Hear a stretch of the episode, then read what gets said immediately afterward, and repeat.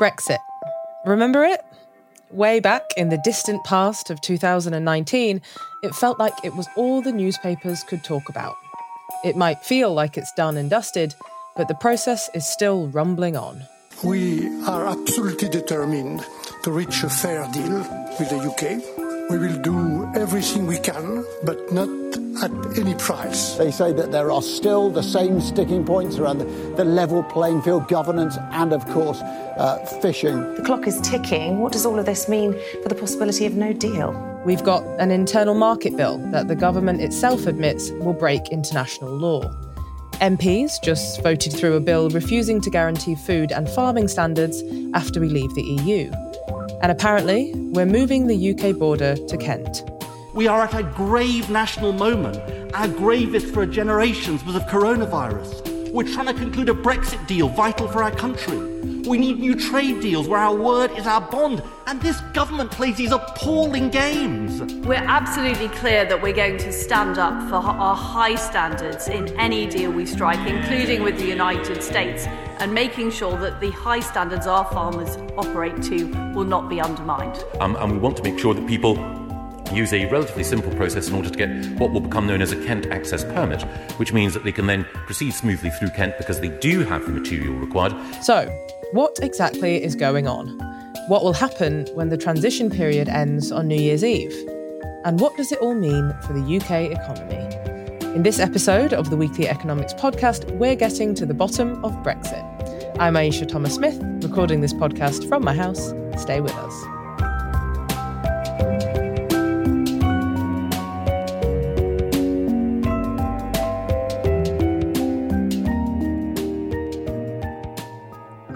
So, this week, I'm very excited to be joined down the line by Marley Morris, Associate Director for Immigration, Trade and EU Relations at the Institute for Public Policy Research. Almost run out of breath. Hi, Marley. Hi, Ayeisha.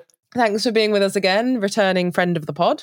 Yeah, thanks for having me back. I'm looking forward to it. Yeah, so let's dive into Brexit stuff. So, as I mentioned, it's been pushed off the front pages by loads of other stuff this year, and it's been quite hard to keep track of where we are in the process.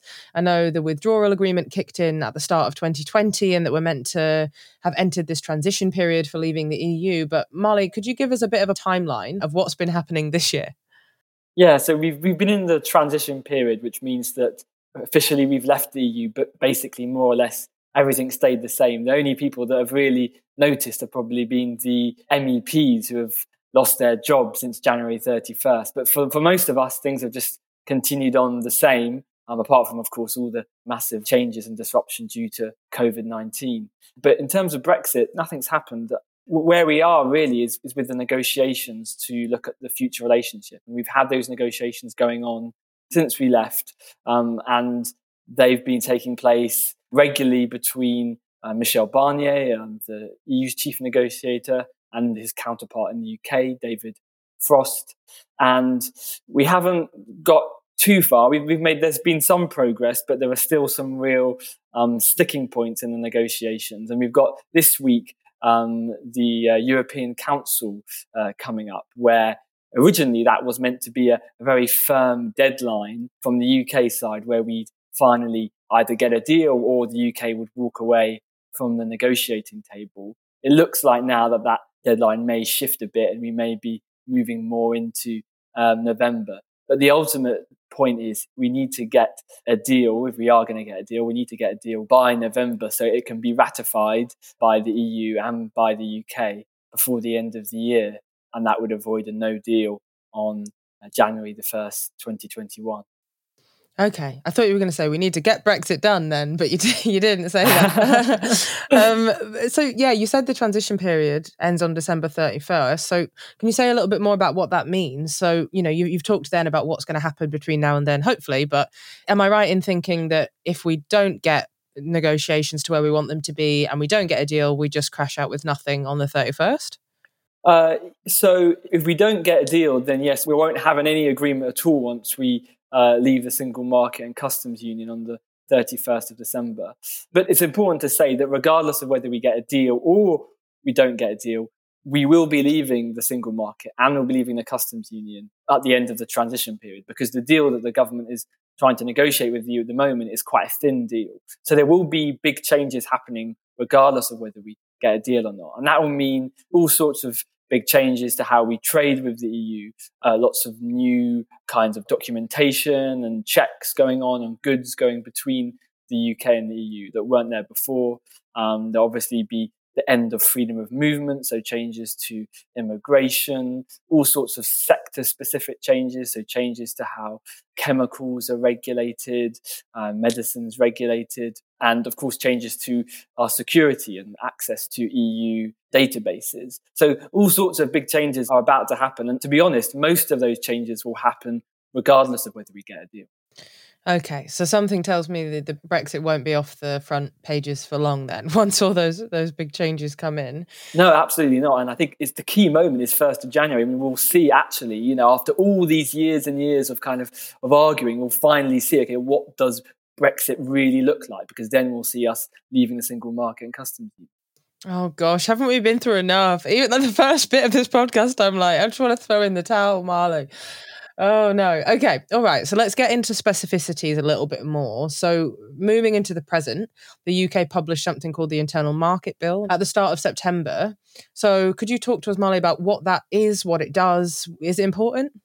Yeah. So the Internal Market Bill, um, I think on the face of it, the core purpose of it is to make sure that the kind of internal market of the UK keeps functioning after after Brexit. Um, I think most of it, um, from the EU's perspective, is not that controversial. There are controversies around devolution, certainly from the Scottish government's perspective, for instance. There are parts of it that are very controversial. But the one element that was a surprise and that did cause a, a lot of controversy with the EU was sort of tacked onto the, to the bill towards um, the end. And it basically includes a number of specific provisions that would give the government powers to basically change or to disapply elements of the Northern Ireland Protocol. And that was a key part of the withdrawal agreement that the UK and the EU agreed last year. So it's rather bizarre, I guess, because on the one hand, the UK and the EU made this um, agreement, it was signed off,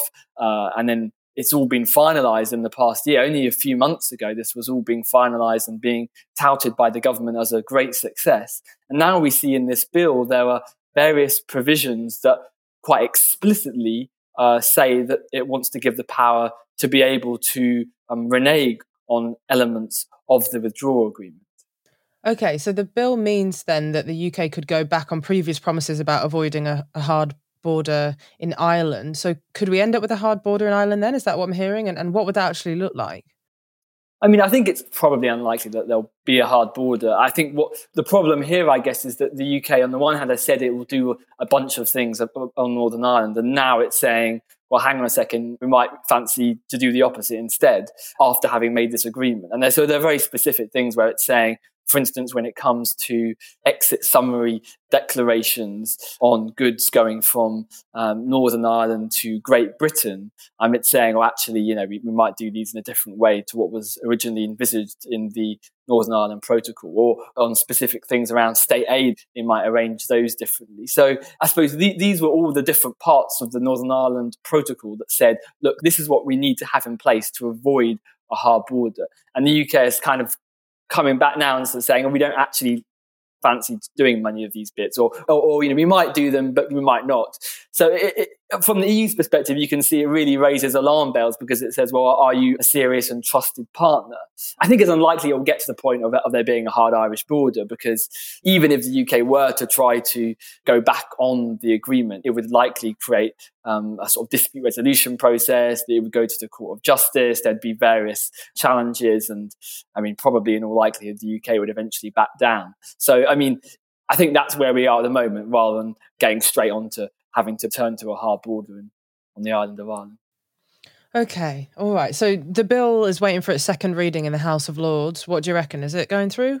Well, the Lord, I think the Lords might push back. I mean, I think at the moment the EU is hoping that, and I think also um, opposition politicians, particularly the Tories that are concerned about the bill, are hoping that this will be kind of ironed out in the negotiations on the future relationship, and that these problems will kind of disappear and the government will, will change its mind and amend or retract those provisions in the bill itself.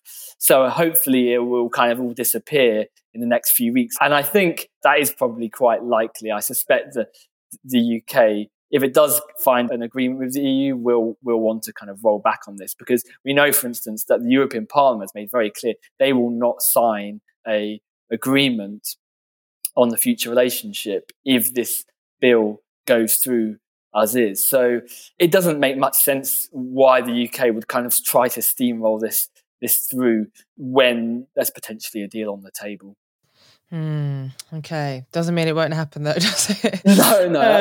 Uh, oh gosh. All right. Let's carry on then with this, some of the specifics. So this week, the House of Commons also voted through the new agricultural bill, which will decide what Britain's food system will look like after Brexit. Some MPs rejected calls from farmers and campaigners to enshrine food safety and animal welfare standards in UK law. Marley, why did campaigners think that that was important, and should we be worried?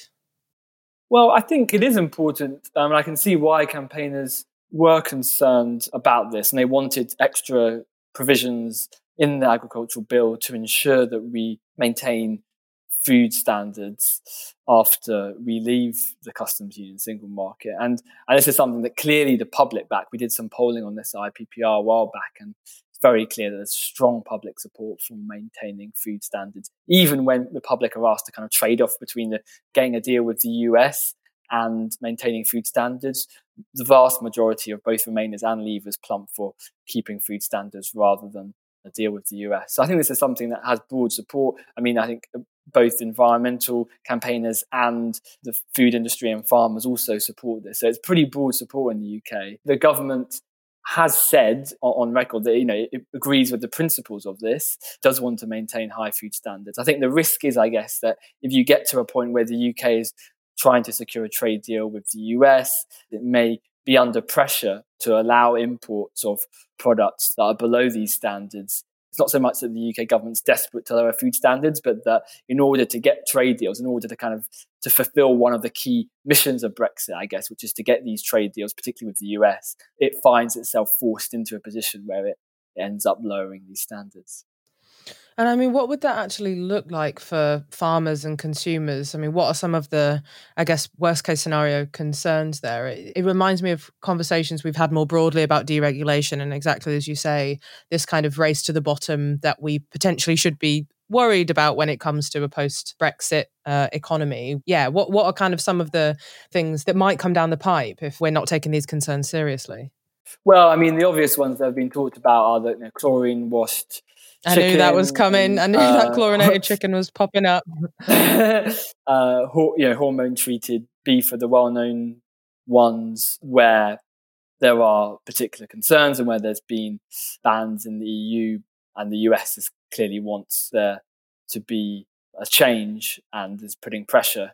And there, I think there are a lot of um, multinationals in the US that are arguing for this forcefully as part of the US's trade negotiation position. So I think that that's where there is a particular risk. I mean, there, there are other there are other concerns, obviously, that campaigners have about a US UK trade deal. I think there's also some concerns around pharmaceutical products, for instance, the risks around drug pricing and the US obviously is, is, a much bigger partner than the UK. It will be able to throw its weight around a fair bit. And if the UK is desperate for a deal, then it may feel like it has to compromise in those areas. There's a bit of a debate at the moment, I think, about you know the UK arguing that will it maintain its standards on the one hand, but then also allow the import of these products from the US on the other, and that's obviously to the disadvantage of UK producers. So I think there's a concern from both producers and from consumers in the UK about the potential risk of lowering standards. Mm. Okay, lots of risk. So let's carry on to dive into some more of these sticky points. So the UK government and the EU are currently obviously in talks to finalize a trade deal, but some of the sticking points are fair competition. So the rules which ensure a level playing field between British and EU companies. So let's start with that. Actually, I'm not going to list them all. Let's start with that, and then I'll kind of uh, we'll do a hot seat where I just kind of hit you with the troublesome issue, and then you come back and tell me why it's an issue and how to fix it. No, just why it's an issue. That'd be good. yeah, how to fix it is probably above my pay grade, but I'll, I'll, um, I'll, give it a go on explain the issue. I think so. Level playing field is one of the big issues, and the basic principles here is that on the one hand, the EU wants to ensure that any deal with the UK that has zero tariffs also has a basic principle that says you have fair competition. It doesn't want a deal where the UK and the EU are able to trade with, with no tariffs and no quotas, but at the same time, the UK is able to for instance, produce goods more cheaply because it's able to deregulate um, its environmental legislation, or it's able to lower its labour standards. Or, for instance, the, on the other issue that the EU are concerned about is that the UK will use its subsidies policy to subsidise British companies and gain an unfair advantage over EU companies that way. So I think the EU basically wants to set core kind of basic principles um, that will underpin the free trade agreement. And it's particularly concerned about the UK because it's a big partner um, that's very close to the EU, um, and there's a lot of trade going on. So there's a particular risk from the EU side. From the UK side, it's not against the idea of sort of very light touch provisions to ensure fair trade because obviously it wants fair competition as well. But the UK hates, as, as, you'd expect from a Boris Johnson government, hates the idea of anything that could affect its sovereignty. And it sees these requirements that the EU wants, particularly on state aid, um, but also on labour standards and environmental standards, as potentially undermining its sovereignty and as creating a, a level of control over what the UK can and can't do on these policy areas. So that's where the ultimate issue is. And it's particularly problematic on state aid because the EU is saying, well, originally the EU said, we want you to basically follow our state aid rules after you leave the single market. So just keep following the rules that we currently have. And also, we, as the Commission, we kind of want to look over your shoulder and make sure you're following them the right way. So they really wanted to have quite a strict oversight over the UK. Um, the UK wanted the exact opposite. It wanted, you know, very, very light touch, kind of, you know, kind of almost like a gentleman's agreement. You know, we won't do anything too problematic. But they didn't hated the idea of having to follow EU rules, and they hated the idea of having to kind of go to the commission to make sure that its own decisions were correct. So I think that's the real challenge. How do you find a way to have a fair competition, but also the UK um, having this, this strong desire to maintain its sovereignty. So the second one was on state aid. So you've ticked that one off. Next one, fishing. So fishing was given totemic significance during the uh, Brexit referendum. Marley, why are negotiations stuck on fishing? What's going on there? What's it going to mean for fishers? So fishing is one of the big um, sticking points. In fact, it possibly is the biggest sticking point at the moment in the negotiations. So the reason it's such a sticking point, even though it's obviously a relatively small part of the UK and EU economies is that actually the fishing trade between the UK and the EU is, is very intertwined. The EU fishing industry does fish heavily in UK waters at the moment. Um, at the same time, the UK exports huge amounts of its fish to the EU. So there's a kind of interest in both sides here. And the trading relationship is very, very closely integrated. I think that the ultimate um, difference is that on the one hand, the EU basically wants to keep the current system as it is. So it wants to be able to continue to access UK waters and it wants the fishing quotas to be set broadly in the same way that they are now. So it's able to access the same level of fish um, in UK waters as it was before. Um, and it wants that to be a stable relationship that continues long into the future. The UK wants a very different system, which is based on this idea called uh, zonal attachment, where they effectively want to have annual negotiations on the shares of fish quotas that the UK and EU should have. And it wants those shares to be calculated based on the share of stock that are located in the UK and the EU's waters. And that would basically mean that the UK would be, have a much greater access to its fishing waters than it does now, and the EU would have a much more limited access. So it's kind of really a bit of a numbers game here. I mean, and it's a kind of classic uh, trade negotiating sticking point in the sense that the EU wants more access to the UK's waters. The UK wants to limit that access and have more control over its own waters. I think it's particularly tricky one because their positions are, are, quite far apart at the moment, and it's in the interest of some member states in particular, like France, for instance, to continue that access to UK waters because, as I say, they do currently fish quite heavily in the UK's waters. Mm, I'm starting to spot a theme. Okay, so the last sticking point then that I want to hot seat you on is uh, how the UK and EU will settle any disputes that arise. So before we move on, could you talk quickly to that? Anything that you know about where the contention is there? Yes. So on, on the issue of um, dispute settlement, this is obviously a really important issue for the UK and the EU, not least because of the latest um, fuss over the internal market bill because now the UK is saying it wants to go back on its word over the withdrawal agreement. There's a particular concern from the EU side that the UK could kind of slip out of some agreements or could reinterpret the agreement in a way that it was not originally conceived. And I think this is particularly true on issues around level playing field, um, because on the level playing field issues, traditionally in, in free trade agreements, there are very relaxed measures of doing dispute resolution there. So often these are done through consultation, they're not really enforced that much. It's handled very loosely normally.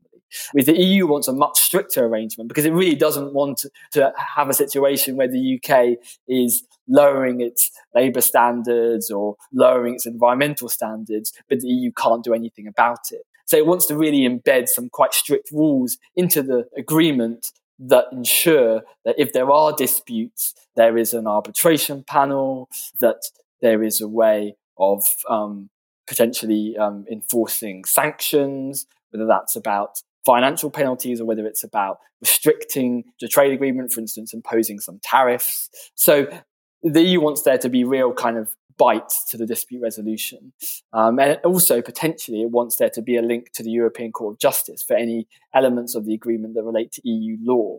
From the UK side, the UK wants things to be relatively relaxed. It doesn't want to have the EU breathing down its neck. It certainly doesn't want any link with the European Court of Justice, which would be totally in contradiction to its principles of sovereignty. So there are clear disagreements there. Potentially, there's a way forward. I think the more that the level playing field negotiations are resolved, so the stuff around state aid, the stuff around labour environmental standards, the easier it might be to resolve dispute resolution. Because if both sides are happy with the agreement there, then it means it's less likely that there'll be a need for such strict dispute resolution because both sides will have come to a, a sensible agreement on that issue.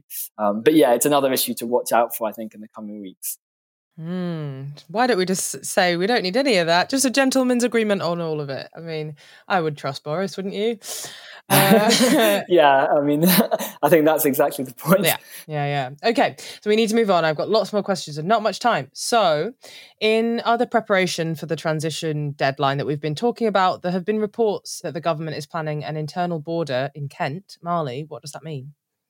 Yeah, so I mean, the the government has had to introduce all sorts of new systems to make sure that the border is ready for Brexit, and that's whether we have a deal or whether we have no deal. Because there's going, as I said before, there's going to be really big changes to how we trade with the EU um, after we leave the single market and customs union. Um, and this particular issue around Kent is about exporting. So I think the government is concerned that as kind of lots of HGVs are kind of passing out through the ports, that there will be potentially a real um, massive backup of lorries. And you can have a real problem um, because lorries haven't properly prepared. They haven't got their documentation in place. Um, they haven't got their systems in order. And so they won't be able to export directly into the EU without having to fill out that documentation. That creates all sorts of problems with traffic jams. And so in order to manage that system, the government has set up this Kent access permit process for HGVs that are planning to go into travel into the EU. And so I think it's a kind of traffic light system basically where you're only allowed to access into Kent if you've got all your paperwork in place and you've entered all your information onto the uh, onto the online systems. I mean, I'm not sure it would be a, a formalized border, but it, it certainly means that you would have a kind of quasi border for HGV drivers who are planning to get out into the EU. And the government, I think, has said that it would want to monitor this and want to potentially issue fines to um, to hauliers that don't follow the rules. So it's it's a kind of new twist in the turn in in the Brexit um, story. I don't think we'd ever expected this to, to happen, but it probably is necessary to avoid chaos at the borders when we get to the beginning of next year, because you know the UK can do what it wants to try and relax the import rules. It can it can make things a lot easier. It has control over that because that's a unilateral decision for the UK, but it can't control what the EU does. You know, the EU um, is very unlikely to say, look, we're going to just make things easy on you and we're going to just you know exempt you from these rules. It's going to apply the rules to the UK just as it applies it to any other country outside the EU, and that will mean that there are lots of new barriers for companies exporting into the EU, and it could mean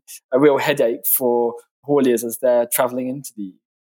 Okay, so let's start to zoom out uh, slowly. So, as the trade talks kind of wear on, some people have speculated that the Prime Minister and his advisors secretly want the trade talks to break down so they can have a no deal Brexit. Do you agree with that?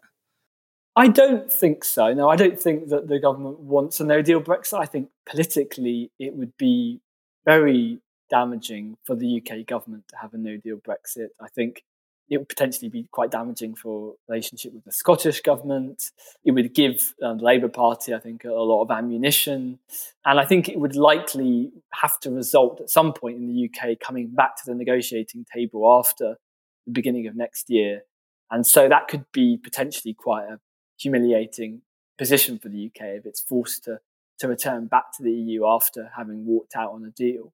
So I, I don't see why it's really in the UK government's interest to to really pursue a no deal. I think more likely is it's a lot of posturing at this stage, and this is a kind of a warm up for them to compromise and get a deal. And that's exactly what happened last year with the withdrawal agreement. You know, it looked like a deal wasn't in sight at all. It looked like the problems were just impossible to reconcile.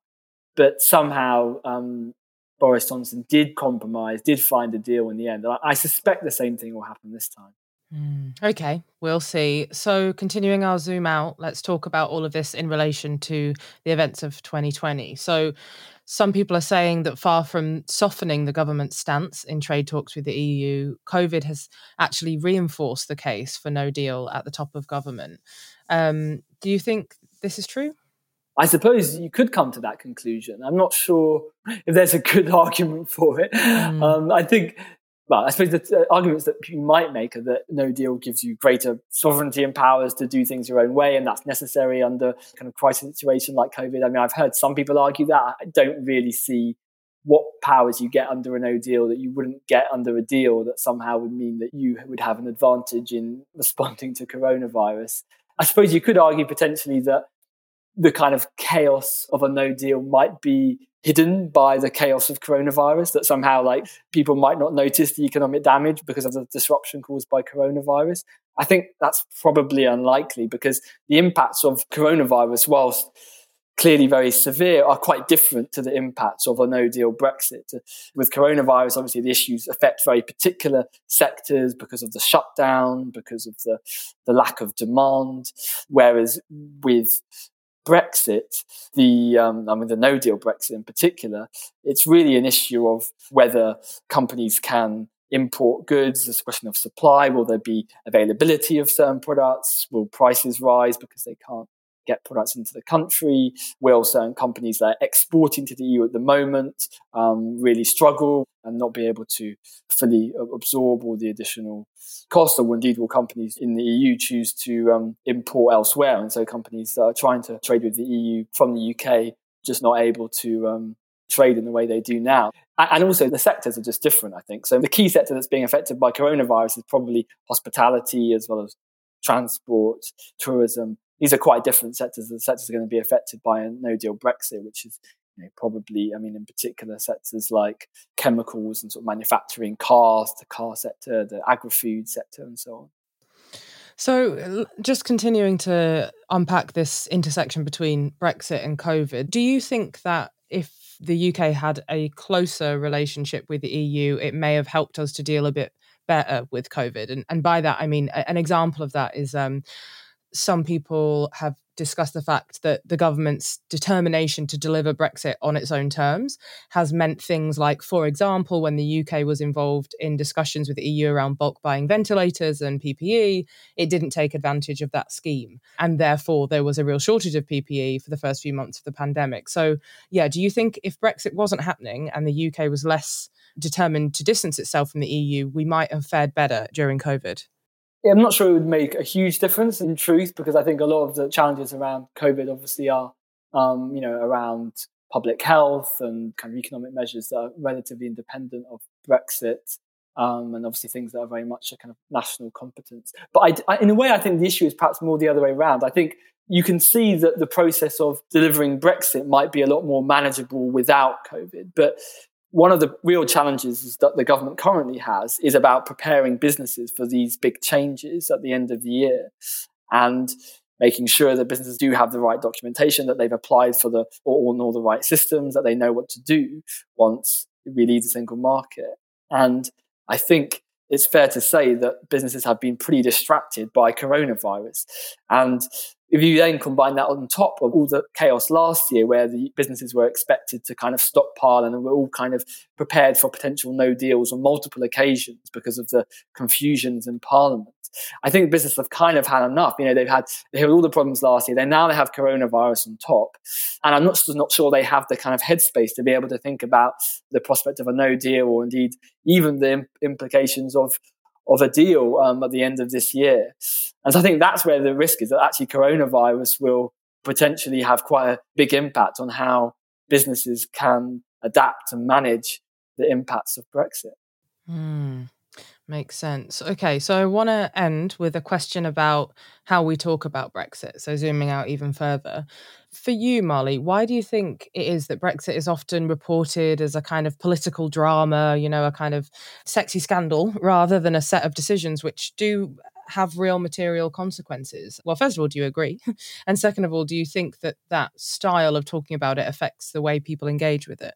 Yeah, that's a really good question. And I think you're definitely right. I think it does. It, I suppose the last four years, yeah, the conversations about Brexit have been pretty kind of abstracted. They haven't really been related to the actual material implications of many of the decisions at play. I suppose the reason is that a lot of the impacts haven't happened yet. In a sense, we're still talking about something that hasn't really happened. Obviously, I've talked about various possible options today, but it's hard to know really like what the actual impact of a of a no deal or, or a free trade agreement, Canada style Brexit will be. I mean, it's, it's, it's really hard to say exactly what the impacts will be. And so it does kind of live in the kind of realm of speculation to some extent. And so that's kind of good material for commentators to see it as quite a fun political argument, even if it does have, or it will have some quite serious real world impacts. And I think the other thing, of course, is that it was a massive political debate because of the nature of the referendum. I think if the UK just decided to leave the EU without a referendum, it would be a different conversation. But because it led to those kind of quite polarized debate,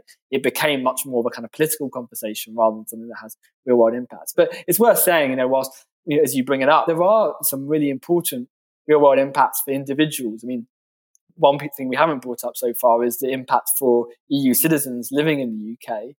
You know, they have felt some impacts already because they've had to apply for the EU settled status scheme.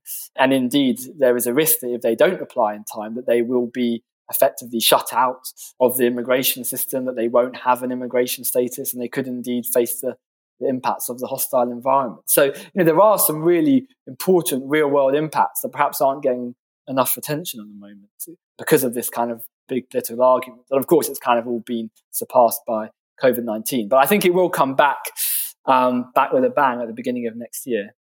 I mean, it certainly seems so from what you've laid out. I'm terrified now. I was, I was, you know, already deeply troubled, and now this is a, another layer. But no, thanks so much, Marley. There's, you know, the, the issue of migration that you raise is obviously a crucial one, and there's tons of other things we haven't been able to talk about. But I am consistently astounded by your encyclopedic knowledge um, of Brexit um, and the machinations of uh, of the EU and everything that goes along with it. So thank you so much for joining me, Marley Morris. If people want to find out more about your work or hear more from you, where can they go? What should they read?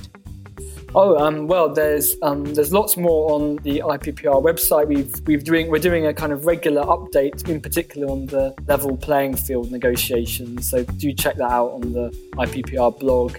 And we've got lots more reports on Brexit from the last few years uh, yeah, on the publication page. So do, yeah, do check it out. And are you on Twitter? And I'm on Twitter, yes, yeah. And I, I will be trying to do more tweeting over the next few months in particular. So yeah. Fantastic. Thank you. That is it for today's weekly economics podcast. Lovely listener, but we'll be back next week. Don't worry. If you've enjoyed this episode, please tell someone about it. As always, you can drop us a line with your comments and questions. We're at NEF on Twitter. The Weekly Economics Podcast is brought to you by the New Economics Foundation. I'm Ayeisha Thomas Smith. Stay safe.